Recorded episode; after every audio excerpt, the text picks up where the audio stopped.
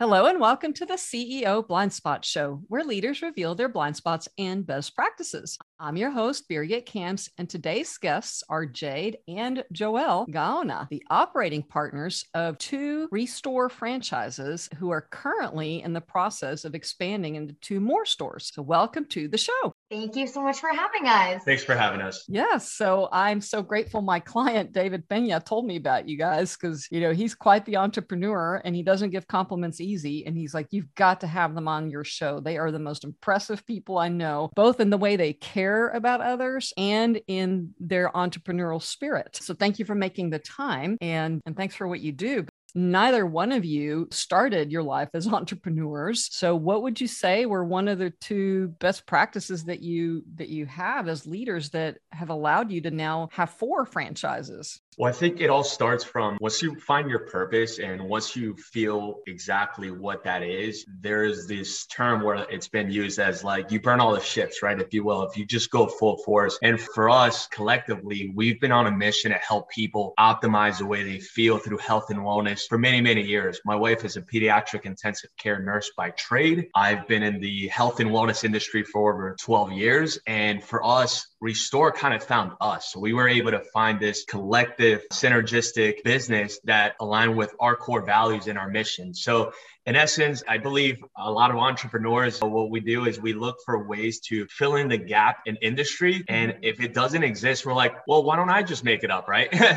so for us, it, we were very fortunate to find something that was already in alignment with who we are and what we're about. Well, and you guys were both high performers in in your different areas of life, right? Jade, you as a pediatric nurse and, and being in intensive care units all the time. And and I mean, both of you have always had high performance in terms of being athletes as well. So how much of the athlete mindset would you say played into also being a high performer in a business setting? Yes. So for us, our background, we've done a lot of ultra marathons. We we did an Ironman together, which is uh, it's quite a feat in itself. And all those experiences in reality is so beyond the physical, right? The physical training aspect is huge. That's preparation, that's training, nutrition, sleep, hydration. But then comes the mindset, right? So, you know, Henry Ford would have this saying that goes, if you think you can or you think you can't, you're right. So when you go into a race, it's that same mindset. If you think you can, you're going to walk 100 miles if you have to, right? Mm-hmm. Or you're going to launch a business and see it all the way through. But it starts with that can mentality. So for us, we've been able to transfer that level of enthusiasm and discipline into our business. And fortunately, we've also had a lot of our team members that have that athletic background as well. And we've seen day in and day out that that level of discipline and, and that they've had in sports or other disciplines have transferred to the business side. So that's definitely one of those best practices that we can relate to. Yeah. And I think also to piggyback onto what Joel said, I think just understanding that life is not perfect and you're never going to have just like an upward motion in business and sports and races or anything like that. So just knowing that there are going to be ebbs and flows, you're going to have downs, you're going to have ups, and just to kind of ride the wave, enjoy it, and just like persevere through everything. And I think a lot of, unfortunately, businesses suffered through COVID. We happen to thrive just because people did start to realize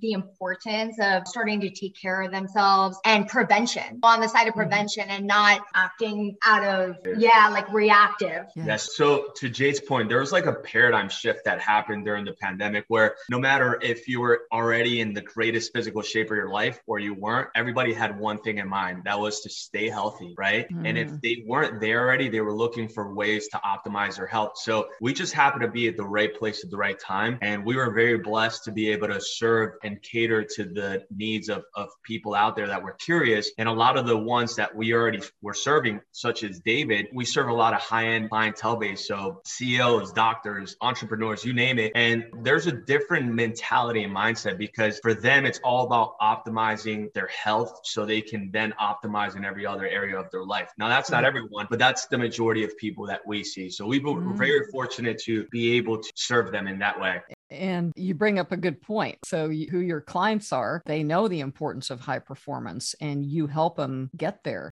Now, another aspect that I'm curious about is how do you retain your people? Because that's a hot topic these days. Would you say it's also because you hire well or people who are who are willing to go through the ups and downs or so let's let's talk about hiring for a second. So hiring, I mean, I love hiring people because for us, it's like I'm constantly looking for people that are on mission, whatever that looks like, that are just ready to jump on board and do something. And when I see that, I want to bring them to this collective group and introduce them to what we're doing, right?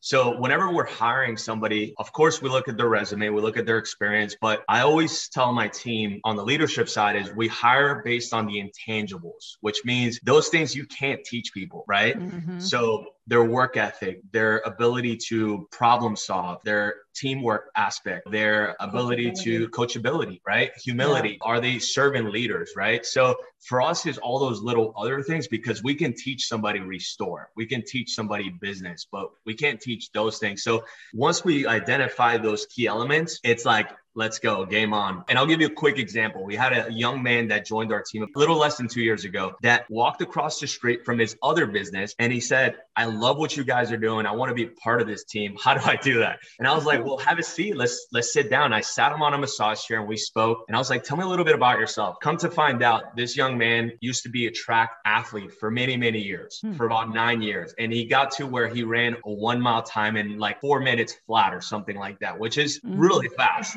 And as soon as he told me that, I was like, dude, you're hired. Because to me, it's like the level of discipline that requires, it's like I can teach you everything else. Plus, he had the personality and the charisma, and he had already done his research on our company. So, to answer your question, yes, we do. We are very mindful about the hiring process because then we can build out the retention plan based on that. When it comes to retention, I always feel like retention starts with your team first. If you retain the right players, they're going to retain your members right? Like Richard yes. Branson says, your players, your team members are the most valuable asset you have to your organization especially if you're in the people's business, right? For us, it's all about the people. It's because it's energy. It's energy being exchanged. So when somebody walks into Restore, no matter if they're the CEO of a company or maybe they're a, or maybe they're a mom of three that's looking to optimize her health because she's running around crazy following her kids, they can still come to Restore and get this incredible experience. So the last thing I'll say about the retention piece is we focus on having the team that cares the most right? So we don't have the most amount of members in our company right now as far as clients because we serve more of a, a niche based clientele base. But I always say we have the people that care the most that care for them. Yeah. Well, and obviously that formula is working because I know you happen to be in the top five every month in terms of sales on the medical side as a franchisee. So you've definitely figured out some good formulas. And to your point, leadership is key, hiring well is key.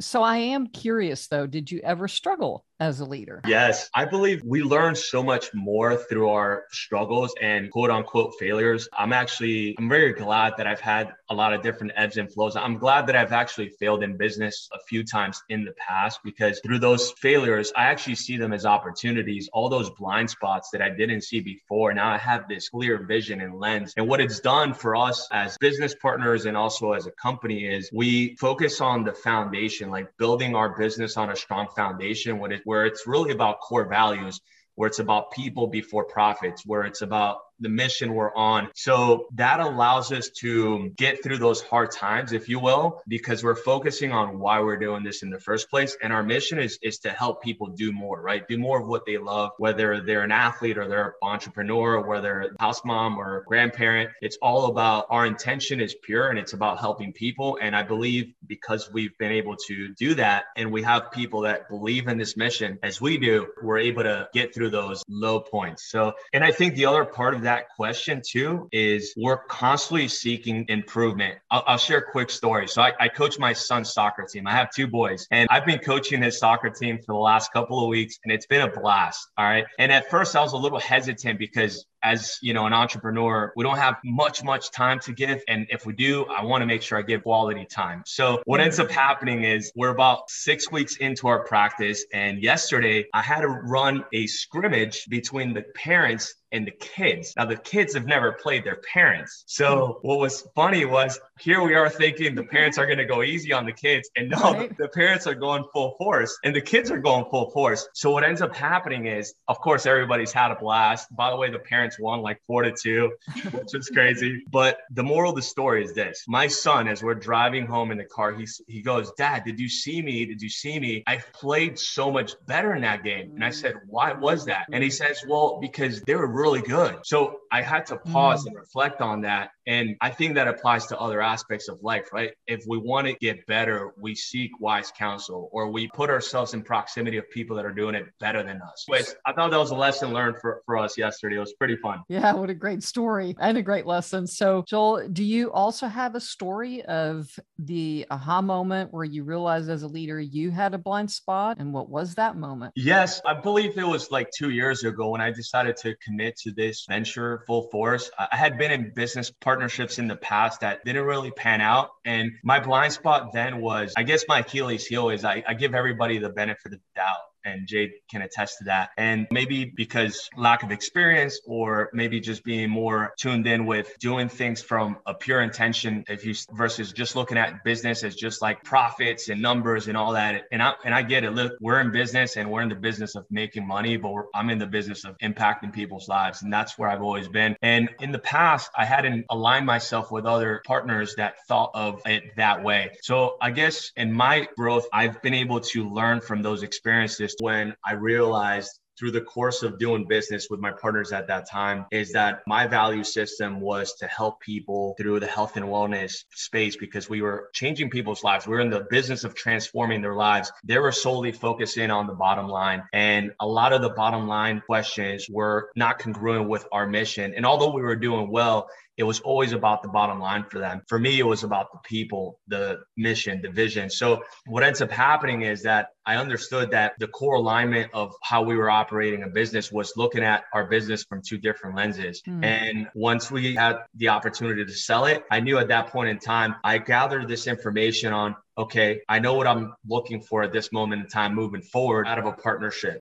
Well, so sounds like a lesson learned was make sure you're not just excited about the business and the person, but also make sure you align on values. And so now, is that how you were then able to say, you know what, my wife is a great partner. We share the same values. Or how did that, how did you manage that partnership? yes, my wife has always challenged me in every way, shape, or form. And she was the one that actually talked us into doing Restore. She was like, she was coming home excited. Uh, she was a part-time nurse at the time at Restore Hyper Wellness. She was coming home excited. She was like, I love what we're doing. I think we should look into this. I think we should be a part of this. So I started going in there as a guest initially, mm-hmm. and I started feeling great. And I'm like, wow, this is fantastic.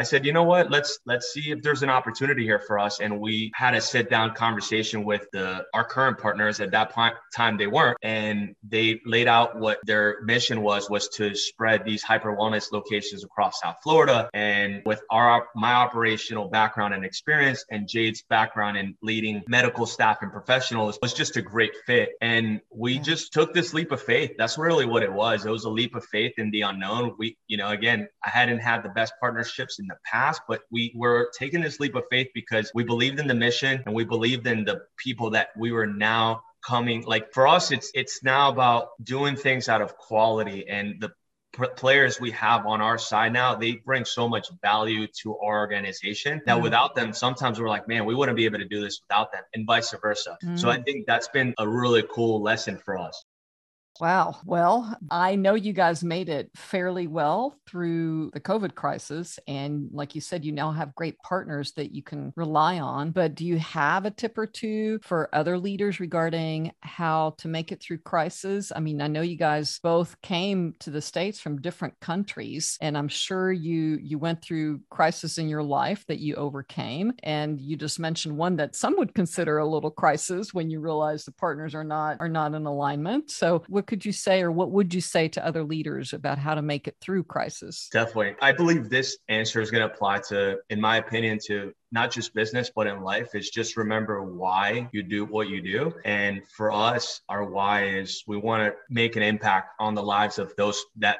we serve our team, our members, and of course, our family. We're building something for them. So when we do have these ebbs and flows in our life, we always go back to like, okay, why are we doing this in the first place? And I believe it's more of a, it's almost like more of a spiritual practice is just to really pause for a second and take inventory of what's most important in your life. Mm-hmm. And if mm. you're able to take that inventory, then I believe you can get back on mission and you can figure out the strategy, the new strategy, but you have to have that clear focus first. So I would just encourage any entrepreneur that's out there that's struggling or that's like frustrated because they want to get to Z, but they're currently at level B. You know, embrace the process, remember your why, and persevere. Beautifully shared. Thank, thank you both so much for taking the time to, you know, to come on the CEO Blind Spot show and share your wisdom with other leaders. And I know if people want to know more about your business, they can go to restore.com. And both of you can also be found via Facebook, and I'll put more of that in the description. But thank you again for being willing to share with others what you've learned. Thank you for having us. Thank you so much.